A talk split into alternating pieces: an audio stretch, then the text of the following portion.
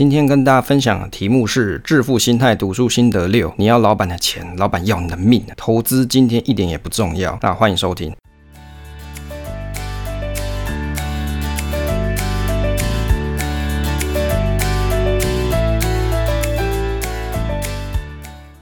欢迎来到 osamoney 我是威利。这里是我的投资理财频道，想知道上班族该怎么学习投资吗？把我知道知识分享给你。希望来到频道的朋友听完都能够有稳健的投资心态。那喜欢我分享的内容的话，你可以订阅这个频道，然后持续收听哦。欢迎大家一起追踪我的 FB 威力财经角，或是订阅我的方格子威力财经生活随笔。那目前频道呢是在周五或是周六上传。那我的学习就是我的分享。喜欢这个节目的话，你可以分享给你的朋友一起收听，也欢迎大家可以跟我一起互动，一起学习。现在时间是二零二一年的八月五号下午的九点。今天我们的单元是威利来读书。今日的内容是致富心态读书心得六。你要老板的钱，老板要你的命啊！投资今天一点也不重要。首先开头生活闲聊的部分啊，我们 Awesome Money 二零二一年 Q2 的问卷抽奖已经圆满落幕啦，在七月三十号。那这一次呢，参加的朋友呢，是我们听友小鹿中奖。那这个。抽奖这个是这样啦，就是我的一点心意啊，就买个实用的小东西，跟写个小卡片啊，送给长期有在收听我们节目的朋友们。那因为我也不知道怎么感谢大家嘛，那你既然愿意听我讲一些东西的话，那这就是回馈给大家的部分。那这个 Q&A 的部分呢，Q&A 互动时间就会把大家所填写的一些内容啊，跟问卷的资料啊，那在这个这个问这个互动的时候跟大家做分享。那第二个这个方格子文章啊，哦，我刚才看了一下，我们七月的这个。方格子文章总共发了二十二篇文章哦，这个浏览量是比上个月成长了十八趴哦，然后这个六次编辑严选，然后多了二十九个追踪啊，这个也感谢大家。如果你喜欢我的节目的话，其实我得讲，我本来就是写部落格为主，所以部落格才是本体。这个 podcast 内容是因为。以前有一个，就是有一个网络上的一个阿嬷，就某一个群主的一个阿嬷，我就他有问了一些问题，我就贴文章给他嘛，他就说啊，你这个字这么多，看了很难过嘛，那我就说好吧，不然我就录个语音给你听嘛，所以后来呢，就把。这个语音网志的部分给它独立出来，就变成 podcast 的部分。好，这个方格子文章还是希望大家可以去订阅一下。如果你收听这个节目，当你听不懂的时候，或者是你真的也没空收听的时候，你可以去这个方格子文章去看一下内容。那当然，我本来这个 Google Blog 的这个文章也还是会持续的 update，等于是说我有两个备份的地方概念，就是两个地方都会发文。只是因为 Google 的这个 Blog 说实在，它连接社群的连接性很低，就是除非我把它贴到 FB，不然它也没有追踪。功能啊？那也没有办法说哦，好像有很多人会去这个 Google Blog 上面去浏览，因为它也没有一个比较像样的平台，所以大概是这个样子。不过我觉得这方格子其实它蛮贴心的地方是，它会把这个阅览数最高的文章也把它秀出来，还有爱心最多的文章。然后我就看了一下这个浏览数最高的文章，是我们有发过一篇叫做《金融股值利率云端工具跟金融股投资心得》这个部分。那因为这一篇文章里面呢，我有放了一些我的追踪啊，就是关于金融股的这个追踪的工具，还有心得。当然也有这个听友问我，所以这上面的这个 t o 它是一个网页嘛，就是会及时更新这个数值。更新这个股价资料，还有殖利率资料这些，他还问我说我们原始档啊？这个就很抱歉，因为目前这个东西是没有开放给大家去使用的。那爱心最多的文章是台湾人的国家认同，这个是在我的啊旅猫文青这个专栏里面的一篇文章啊。当然它是全部通通算在我的这个方格子的记录里面。这个台湾人的国家认同应该是我在五六年前的时候去写的，就是那时候有去这个中国那边出差啊，出差回来我就觉得其实那边才是中华民国啊，大概是这个意思啊。这个讲到这个编辑严选，就让我好像觉得以前那个国小国中有没有写文章比赛，然后就是被老师贴到这个公布栏上面，会有一种 honor 有没有一种荣耀啦？好，是。怎么讲呢？反正就是写的东西有人看，其实重点也不是说那个上面可以赚多少钱，重点是有人看嘛，这就是一种 honor，一种荣耀，一种成就感的意思啊。那在八月的部分呢、我们有发了这个付费订阅的文章，这文章是高股息 ETF 来火拼啊。为什么你需要高配息？那关于这个内容，其实我在去年的时候，在我们 Podcast Awesome Money 上面就有跟大家分享过，就是六个台湾的 ETF 做 PK，那主要就是零零五六、零零七一三、零零七三零、零零七零一跟零零八七。八这些这些 ETF 啊，在去年的文章里面，这个去年文章是免钱的啦。那那时候我有去做了一些比较。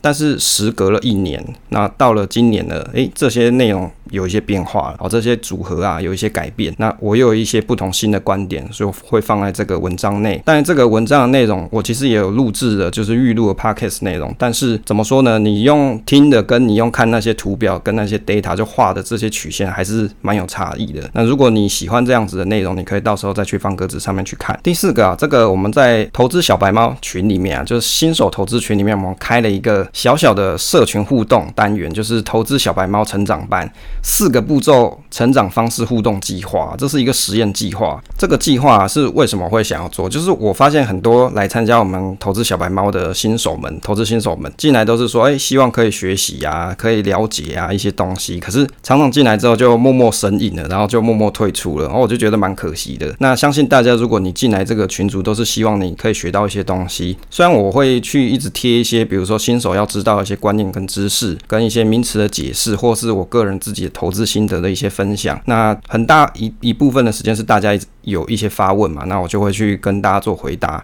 跟大家做互动。但是我必须得说啊，人你要开始学习东西啊，是当你自己开始阅读，跟你自己开始思考这两件事成立的时候啊，你的成长的幅度才会很大。不然你只是别人贴东西给你，讲实在的，你有看跟没看，这个其实效果。就差很多嘛。再来就是你会不会去思考？所以这个实验计划的方式，它的四个步骤就是：第一个，资料阅读。那我可能就是会对于参与的这个小白猫们啊，会提供你一些学习研究的方向，一些资料，比如说是一篇文章啊，然后你可以去分享你的读后心得。像我就觉得有一个东西不错，像比如说台股的交易制度的介绍啊，或是一些交易规则的注意事项。那诶，你经过这样子的整理跟这个思考之后啊，诶，你把它精炼出来给这些小白猫的大家们一起去 share 你的宝贵的整整理资料，那我相信其实大家的这个学习啊，成长会更多。或者是一个题目，比如说买零零五零有什么缺点优点？诶，事实上市场上的人就不是全部都是去买零零五零嘛，对吧？所以它肯定是有些优点跟缺点。还有像现在这个盘中零股交易，它也有一些优点跟缺点。那最后呢，你也可以去分享一些你的存钱或是投资配置计划。那把这个东西呢，在在约定好的时间，诶，share 给这个小白猫群的大家，那资料也会储存在我们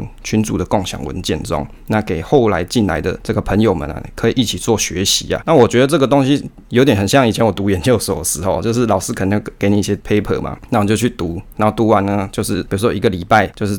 做一次群这个大家群组的一个 meeting 好，大概就是类似这样概念啦。只是说，因为这个毕竟是社群，就是你有整理资料，就是在我们社群中跟大家就是分享你的经验，跟你整理的东西。当然，我觉得这东西应该没有什么人要参加才对。没想到还有十八个人报名啊，这有点让我有点意外啦。因为没想到愿意真的花时间去研究的人有这么多。我本来想说可能就是一两个人而已。那这个就是我们目前社群中一个实验的互动计划，就是跟大家有一些互动。那当然你有做一些。研究我会给你一些建议跟方向，这样子大概是这个样子。那这些东西都是没有收费的。好，开始我们今天主题的时间啊。今天这个主题的题目我想了很久，还是这个题目最对味啊，就是致富心态读书心得六。你要老板的钱，老板要你的命啊！投资今天一点也不重要，大概就是这两个 topic。这个第六章啊，长尾效应里面啊，它其中有提到这个迪士尼快要破产，然后靠着动画片《白雪公主》翻身了。提到这个迪士尼，他曾经有创作过很多动画，但是没有成功，最后是靠《白雪公主》翻身。就是迪士尼它有很多影片嘛，卡通片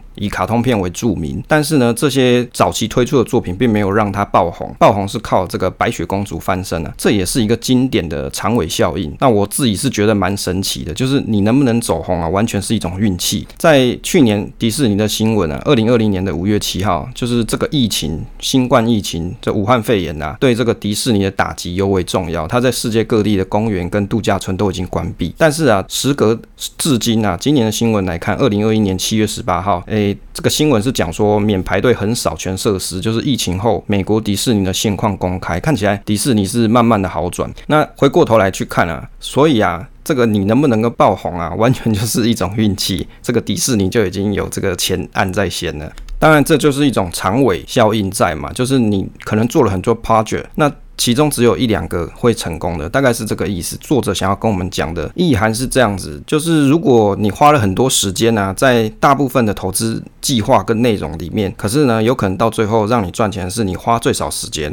的那些投资内容。好，他想要跟我们大家讲的是这个样子。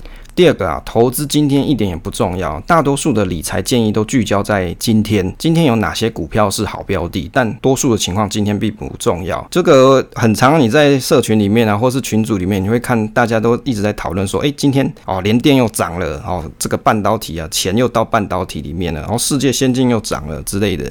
可是啊，大多的时候啊，当你在新闻上看到这些内容的时候，它的股价早就发酵了，或是股价已经在高点。例如说，你看到航运啊很夯的时候，大家都想买的时候，这时候你熊熊给它进场，结果会是怎么样？蛮有可能你就是套在山顶上，然后就下不来嘛。像现在长荣，你去看，它貌似是打了一个 V 嘛，问题是这个 V 的 W 还没有出现呢、啊。那很多人就觉得说，哎，现在应该是个低点，筹码净空，哎，我要赶快再进去。问题是，如果你你以技术形态的进场点去看，它根本就还没有完成。一个底部嘛，那但是呢，就会有很多人诶想说，现在我要不要试试？诶，其实这个我也不反对啊，你可以去试试。问题是你的部位就你要想好，你的进场跟出场点是怎样，不要说我进了之后我再去决定我什么时候要要出场，什么时候要停损，这样就来不及了。这个书上面啊有提到三个投资的故事啊，第一个有三个同学，A 同学他是无论景气好坏，每月投资一美元；B 同学是平常每月投资一美元，但是呢经济衰退的时候他就给他卖光，改。改成每个月存下这个投资金，等到经济衰退结束，他再投入股市。C 同学是经济没衰退的时候，每月一美元买入股票，经济衰退几个月之后，他才去退出股市。退出后六个月卖光持股，等衰退结束后六个月再重新投入股市中，就是他六个月后他才有信心去投入股市。诶，这样子的结果会是怎么样？所以你看。A 他是无论这个市场怎么样子，他每个月他都给他去投资一美元。B 是经济衰退就给他卖光光，然后就先把他现金为王，存在这个口袋里面。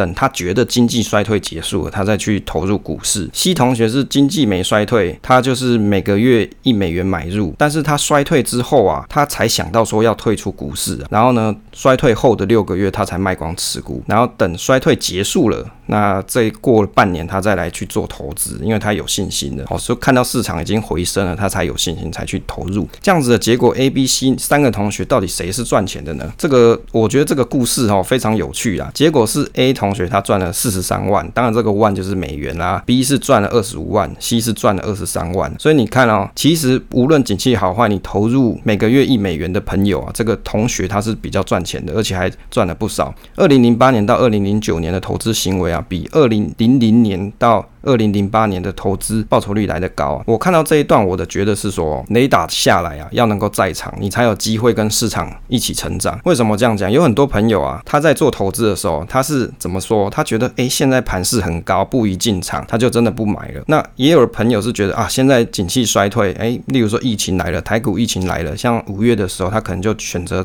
给他大量卖掉，手上的持股就给他卖光光。那这样会有什么问题？第一个，你太常频繁的操作，你自己以为的低点跟你自己以为的高点都在影响你的判断啊。我自己是这样觉得。当你在认为很低点的时候不敢进场的时候，或者是你认为说哦，现在大跌跌得很严重，我要给它卖光光的时候，你就会发现你的手续费不断的一直在付出中，你就一直付钱给券商，然后你就是一直卖，一直买，一直卖，一直买，频繁的这样操作，你的投资绩效就不会太好。好，所以。在这个案例里面，其实你去看，如果你很快的买跟很快的卖，这样子频繁的操作下去。最后的结果就蛮有可能吃掉你的获利，你本来是应该赚钱的，哦，这是我的一个心得。所以对于一些指数化投资人来说啊，不管市场今天是怎么走势啊，他都会持续的做定扣的动作。所所以像以我来说啦，不管是去年的疫情，或是今年的五月大跌，像我定扣的部分，我还是继续在扣，就没有再管它啦，就是给它一直放着下去这样子。第三个哦，这个投资天才啊，就是众人失去理智的时候还能正常行事的人，这个说实在是非常难啊。对一些有买航运的人来来说啊，跌停能够不卖股，涨停不想追买，真的很难啊。为什么？因为你看到一档股票在涨的时候，你心里面会很 formal 嘛，你就很想跟进，很想去追买。可是啊，当这个股票啊，它开始跌的时候，跌到一个不要不要的时候，你又不敢买。我觉得你要能够用做到理智这件事情才是重点。像我们这个群，有些群友就是他在买卖股票的时候，他就会带了很多很多情绪在这个市场里面，在你的交易行为里面。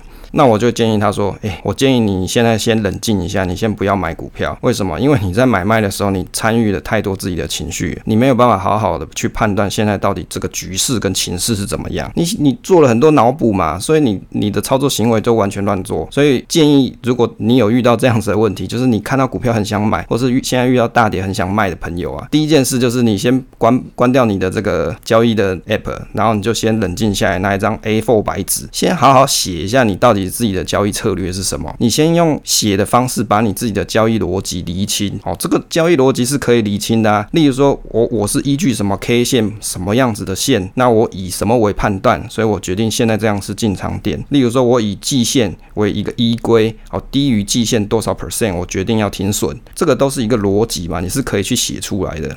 那当你写出来之后，你就照着你这张 A4 纸去执行你的纪律就好。不管你执行了这个纪律之后，后面是大涨还是大跌，那就跟你没关了。反正你就是照这个东西去做，这样子就是你的交易逻辑。第四个，一个成功就成功哦。每个投资项目都试试看，只要有一个成功就成功。巴菲特他在二零一六年这个播客下的股东会，他曾经表示，他在他的人生里面买入了四百到五百只股票，有十只为他赚进绝大部分的财富。当我们格外关注成功榜样的时候，往往忽视他们的收获是来自于整体行动的一小部分，让我们自己感到失败跟挫折。索罗斯说：“你看对看错不重要，重要是你看对赚多少钱，看错的时候又赔了多少钱。”我的心得是说，在投资里面的长尾效应啊，做的提到的。类似像是这种创投公司的概念，勇于停损是为了活下去，才能够期待长尾的发酵。当然，停损又是一个很违反人性的事情。好，所以因为你在做交易的过程里面啊，绝大部分人都是带着很多的情绪在里面，你会一直去看着新闻，一直在新闻里面去找寻你所谓的 proof，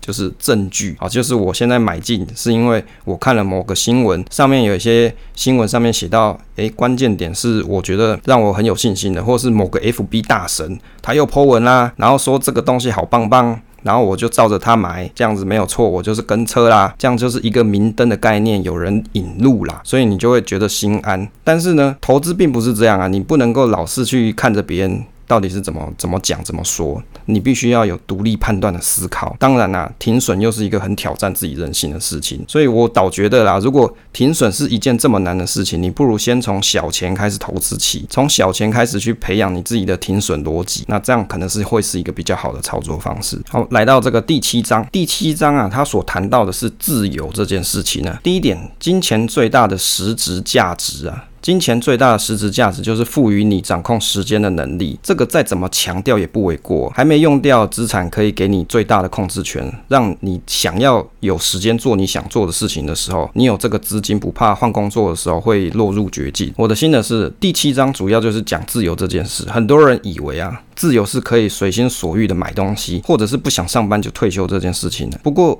我以为的自由应该是定义为你有选择权，跟你拥有生活安全边际这这件事情，好，一共就变两件事情的自由啊。在我的投资初期的阶段，就是以存股开始，所以一开始单纯的我会去计算每年的股息，然后再透过试算表算一下每年再买多少股票可以增加。这个股息收入，然后很单纯的一种仪式感，然后透过领股息啊，可以去算说，哎，是可以少上几天班的那种概念，一种小确幸啊，支持我持续不断的做存股这件事情。所以当年的我认为存钱投资啊，是满足我一个小小不用上班的梦想。上班每天总有做不完的事情，每天都有既定的计划跟行程要跑。有时候上班空闲的时间啊，就是上厕所空闲的时候，看一下窗外晴朗的天气跟蔚蓝的天空，不禁让我想到，为什么天气好？我要在这里，我是谁？我在哪里？我在做什么？上班就好像一种变相的牢狱的概念啊！当然，多年后的我还是在存股的道路上。当然，跟过去不同的是，不只是有存股啊，也有存指数型 ETF。对我来说，都是一样东西。不管是配股息，或是投资的市值增长，其实都是同一件事。什么事？我的钱在帮我赚更多的钱啊！这样子的概念啊。当然呢、我认为当股息或是投资市值增长到一个阶段的时候，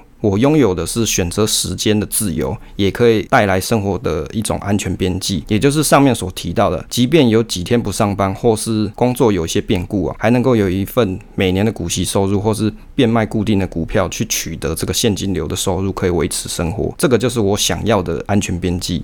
即使收入的金流啊没有办法去 cover 原先整年的收入，但是有一份每年持续不断的金流进账或是增值的这个市值部位啊，对生活来说还是可以带来。一点不小的信心，那我还是会继续投资下去啊，就是坚持投资这件事情就很重要。所以常常有些朋友会问我说：“诶，那你持有这些股票，你不会想要给它卖掉吗？”啊，我就问你一个问题：你有印钞机，你要把印钞机卖掉吗？它这个印钞机又没坏掉，又不需要不用维修，啊，就放在那里，每年印钱给你，你为什么要卖掉？啊，除非它变坏了嘛，是不是？这个就是很单纯的一个逻辑。你即使你是去买 ETF，例如说你买零零五零也是一样啊。那这零零五零好好的没事干，放在那里，它每年一直自己长大，然后。也有三 percent 的利息给你啊，你没事干嘛要一直去把它买来卖去的？除非你很想赚快钱，就是我很想要利用这个手上这一笔。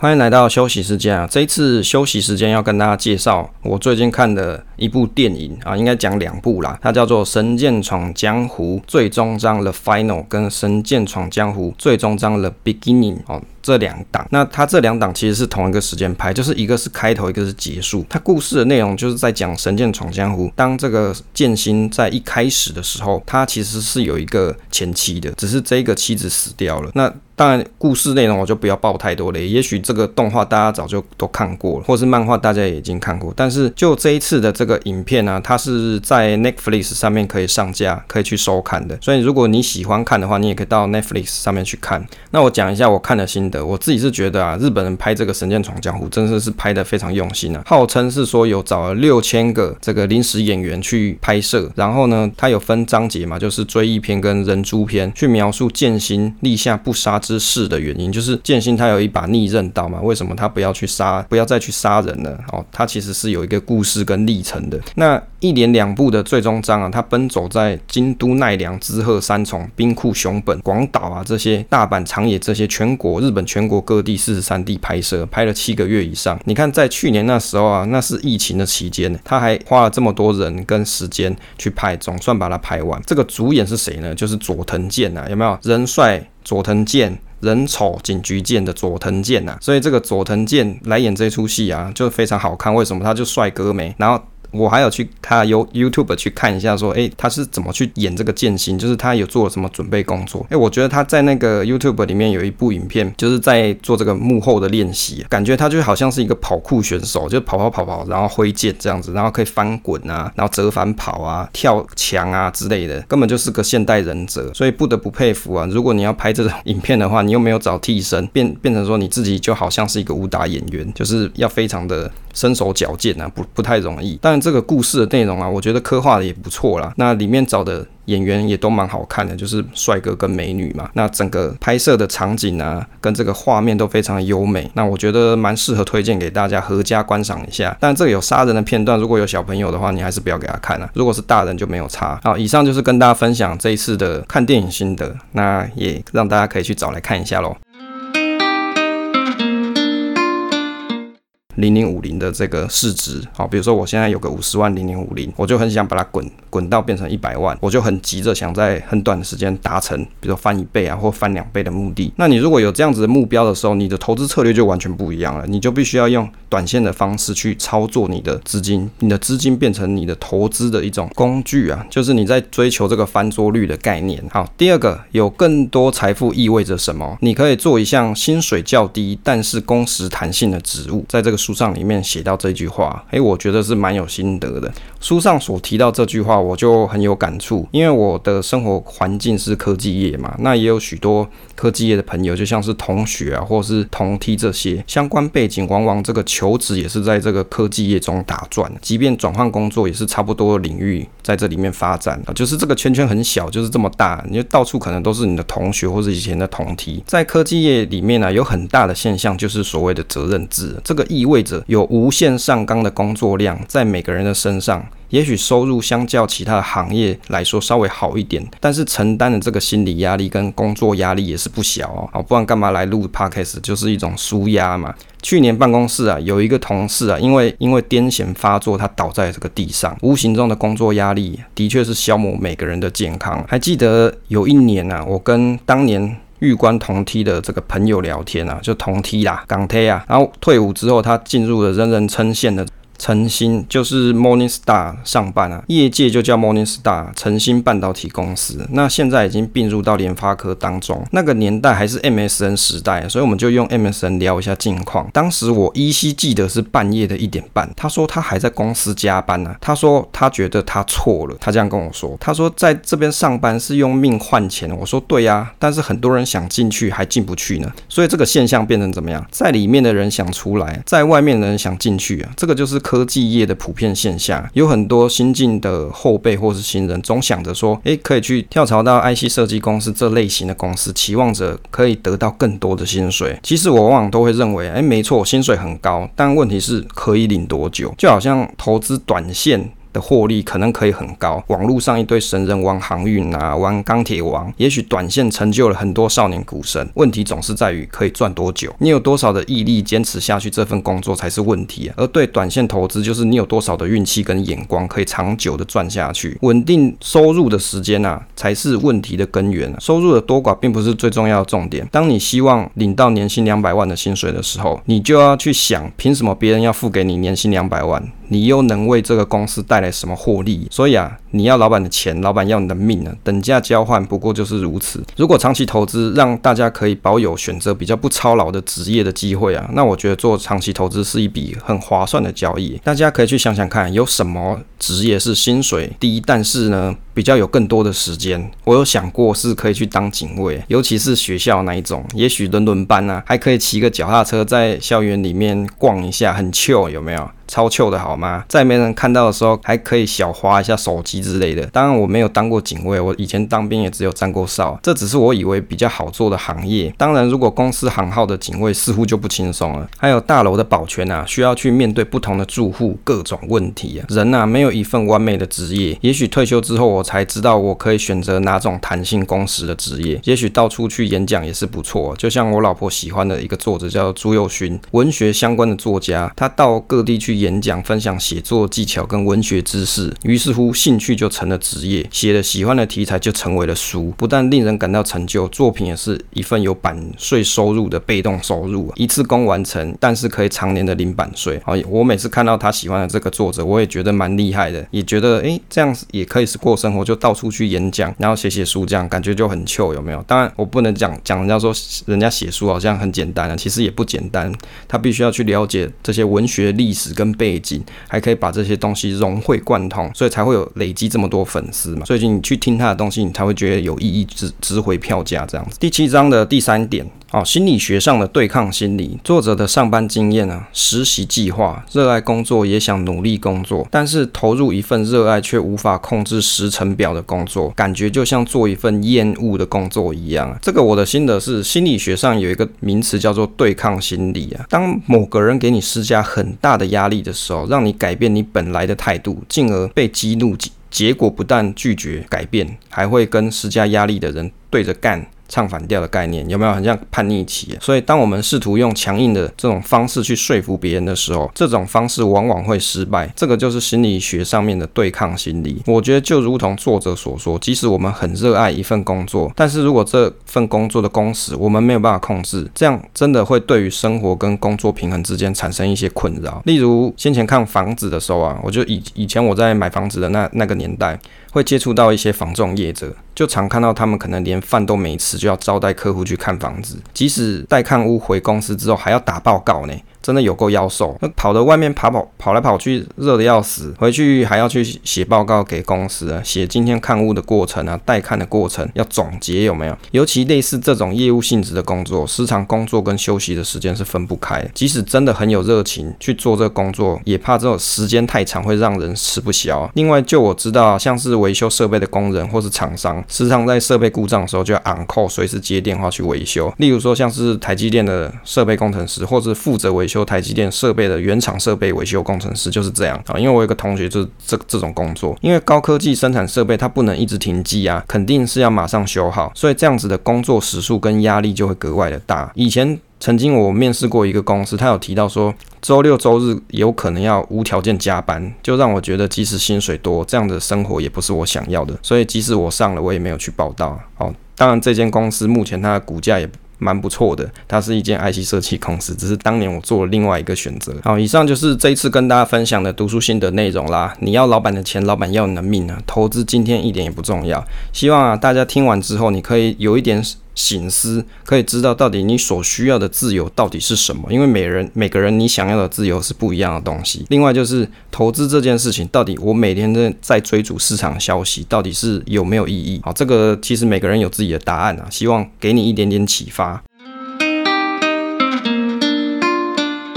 欢迎来到 Q&A 互动时间啊！Q&A 互动时间，这次来分享我们 Ocean Money Q2 的问卷调查的内容。但，因为这个问卷内容大家填的内容蛮多，我想说都念一下大家给我的一些意见，那也对大家表示一些感谢。那可能会分两次的集数，在 Q&A 互动时间跟大家 share 这些内容。那第一个朋友是路易斯，他有提到说他比较印象深刻的节目是 ETF Baby 是怎么生出来的，然后呢，他会去了。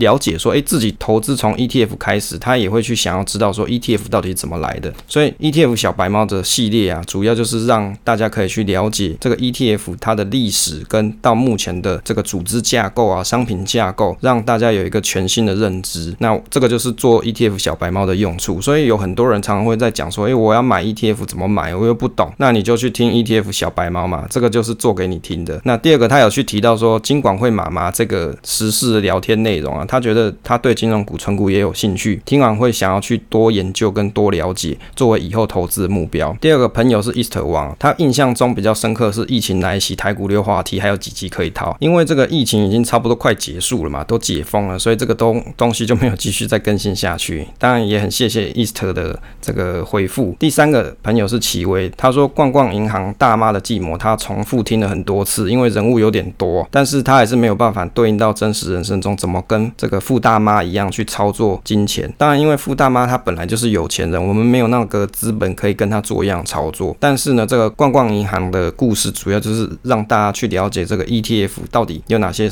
比如说套利啊，或是市场上大家对 ETF 的一些啊、比如说情绪在啦，是这个就是我所想表达的内容。所以，当你在看这个 ETF 新上市的时候啊，你就会想到这个，联想到这个故事，这样是最好的。不过，我觉得其实你想要了解。人物的角色啊，最快是你去看文稿，因为文稿上面都有写。第四个朋友是叫做 Jacinta 哦，J A C I N T A，不太会念。他说他最近才开始听，目前最有印象是龙岩那两集，觉得虽然是没有炒就很久的现象，但有机会做了点功课，写了一些深入一点的观点呢，他觉得也蛮有趣的。这个龙岩，因为我自己是觉得对他蛮好奇的，虽然这个题材我觉得好像不是很多人喜欢，因为龙岩嘛，大家就觉得晦气，谁会想要去买这个？晦气的公司啊，顶多就是短时间炒作一下嘛。好，但是我自己是对他蛮好奇的。当然，为什么会想要去研究？我在过去的集数已经有跟大家分享，大家如果想要了解的话，可以再去听一下。那也很谢谢这个朋友。第五个朋友是大风，他说 ETF 小白猫，他听完了之后对 ETF 有比较完整的了解。第六个朋友是 Lisa，他也是提到 ETF 小白猫讲得很生活化，就是他印象比较深刻。第七个朋友是 Lucas，他说致富心态作者访谈，时间加耐心是致富的关键。对啊，问题就是大家其实没什么耐心啊，都很想要要赚快钱啊，所以为什么常常会输钱，就是因为你没有耐心。即使你买到一档好股票，你都没有办法抱得住，就给他下车，就给他停损了。那这个就是一个关键点。诶，为什么人家可以赚钱，你会赔钱，就是这样来的。第八个是 Fifi，应该是念 P H Y P H Y。他说金融股发股息这一集，还有龙岩线上法会啊，这两集我觉得我自己印象也蛮深刻的。第九个朋友是木凤，应该这样念吧，木凤。然后他说小白猫系列建立了很多观念，诶，我觉得这样就蛮有意义的嘛，就是我做这个节目让大家可以了解 ETF 的基本观念。那第十个朋友是 Tin 哦，这个听是我们的老听友，他说致富心态的著作分享，先了解致富心态作者的思考方式，再来看他们著作有更深的一一些不同的感受。这个 Tin 他之前其实有跟我讲，他有买这个致富心态这本书，而且他买的时间比我早很久，然后他应该已经看完很久了。那所以呢，我所看书的方式，我就会先去了解作者他到底本来他想要表达什么内容，我再去看他的书，我会比较直觉的或是更深刻的体悟他想表达的内容。那也谢谢 Tin 的留言。第十一个是 Bruce，他说有印象是天竺鼠闯船、长荣海运、台股疫情观察，觉得对于没有时间关注财经新闻的他来说很有帮助。那当然，这个就是时事嘛，为了要追时事，就会去看一些现在大家在讨论的内容。当然，我自己是觉得新闻上面正在夯的一些题材啊，你千万不要一股脑就给它投入下去。即使你真的想好你要投入，一定要做好你的风险规划。那也谢谢布鲁斯的留言。第十二个朋友是小猫啊，他提到是致富心态、稳定信心的重要。他说去年确实在三月的时候股灾有吓到，后来回稳的时候就脱手，没想到后续就上涨了，因此觉得应该花更多时间收集相关的资讯，多看、多听、多学。诶，有没有觉得很像我们刚才读书心得里面分享那个三种类型的同学？有没有 A、B、C？有没有 A 同学、B 同学、C 同学？所以你在遇到大跌的时候，你你能不能够抱得住你手上的这些股票？尤其搞不好它其实是好股票哦，只是因为系统下跌的时候，整个大盘下跌的时候，你是不是会受不了那个？那个亏损的跌幅，你就受不了，就给它卖掉了哦，这个是蛮有可能，所以稳定心态没有这么容易啊。那也谢谢小猫留言。第十三个。他是说每一集都很喜欢啊，这个是凯友哦，凯也是我们老朋友，也谢谢凯友的留言。第十四个是阿克，他印象最深刻是台积电缺水，他说他在科技业今年缺水，在上半年这个相关的供应链都很紧张，所以对这个话题很感兴趣。当然现在都有台风天来了，应该不会缺水了吧？我是这样想啊。那当然大家有在讨论，诶，台积电要在哪边哪边盖厂？其实哦，这些哪在哪边盖厂这件事情呢，你首先第一个要先去想的是这个地区的胃纳量到底够不够，它的水。它的电到底胃纳量够不够哦？所以你不要急着一股脑就觉得啊，这个地方房产会涨啊，或是一股脑就觉得诶、台积电可能会有一个不错表现什么之类的。因为你他在哪个地方投资，你还得看那边的基础设施到底能不能供应台积电的用量哦。第十五个朋友是叫做 A C K O O，因为我不会念，他说读书心得是他有印象的。好，那也谢谢他。第十六个朋友是薛礼，他说目前还没有完全听完，但是他很喜欢威力的理念跟观点。那内容都很有趣，他说感谢分享。第十七个朋友是 Amanda。他说他最有印象是 S 六 EP One，诶，熊熊，我自己都不记得什么是 S 六 EP One，我就回去看一下。这一集是叫做没有人是真的疯子，不要用批判的眼光看这个别人理财能力啊。这一集我是觉得蛮对我自己来说也是蛮有帮助的，就是常常我们都会用自己的眼光去看别人，但实际上别人的环境就跟我们不一样啊，所以我们不能以偏概全，还是要用一些他人视角的观点去看一件事情。那也谢谢他的留言。第十八个叫做 Sarah，他说 Elon Musk 的火星。计划，诶，这个我蛮高兴的，因为这个火星计划，这 XPEX 啊，跟这个 Elon Musk 的故事啊，一直是让我觉得蛮着迷的这个题材内容。虽然我我一直觉得做这两集啊，应该没什么要听，为什么？因为你在台股里面，你又不会去买 Elon Musk 的股票，除非你今天要去开户嘛，然后去买。美股的特斯拉，那但是呢，SpaceX SpaceX 啦，它没有上市嘛，所以你也买不到它的股票，所以我一直觉得根本就不会有人想听。但是实际上在台股里面还有很多跟这个卫星还有太空事业题材相关的这些台股的好公司，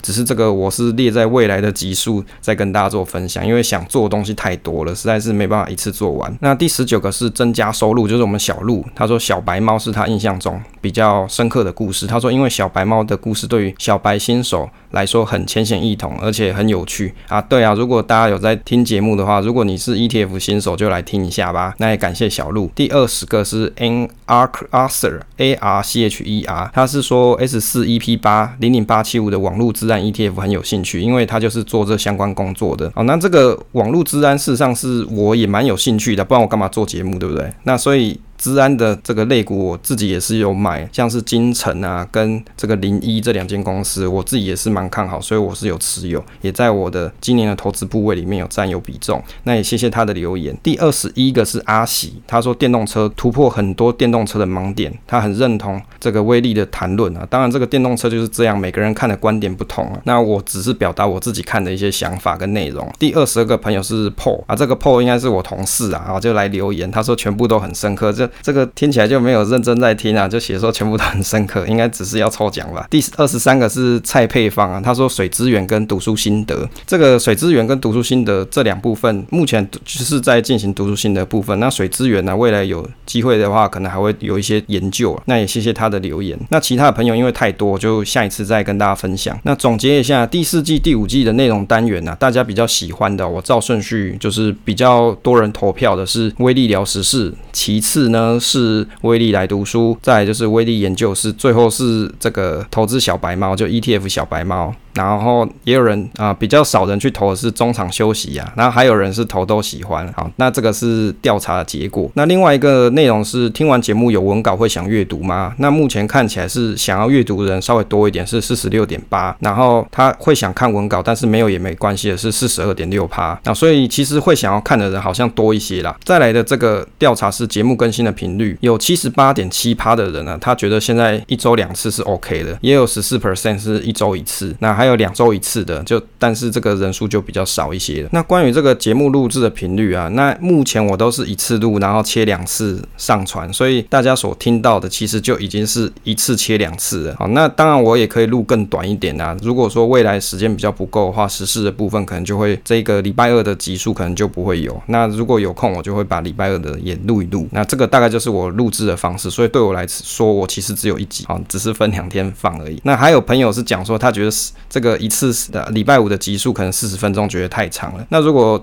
还觉得太长了，就变成要把这个跟大家互动的内容啊，又再剪成一集。那我是觉得有点累了，所以就暂时先这样就好。那以上就是这次的这个问卷调查跟大家互动的部分啦。那也很谢谢所有有填写问卷的朋友。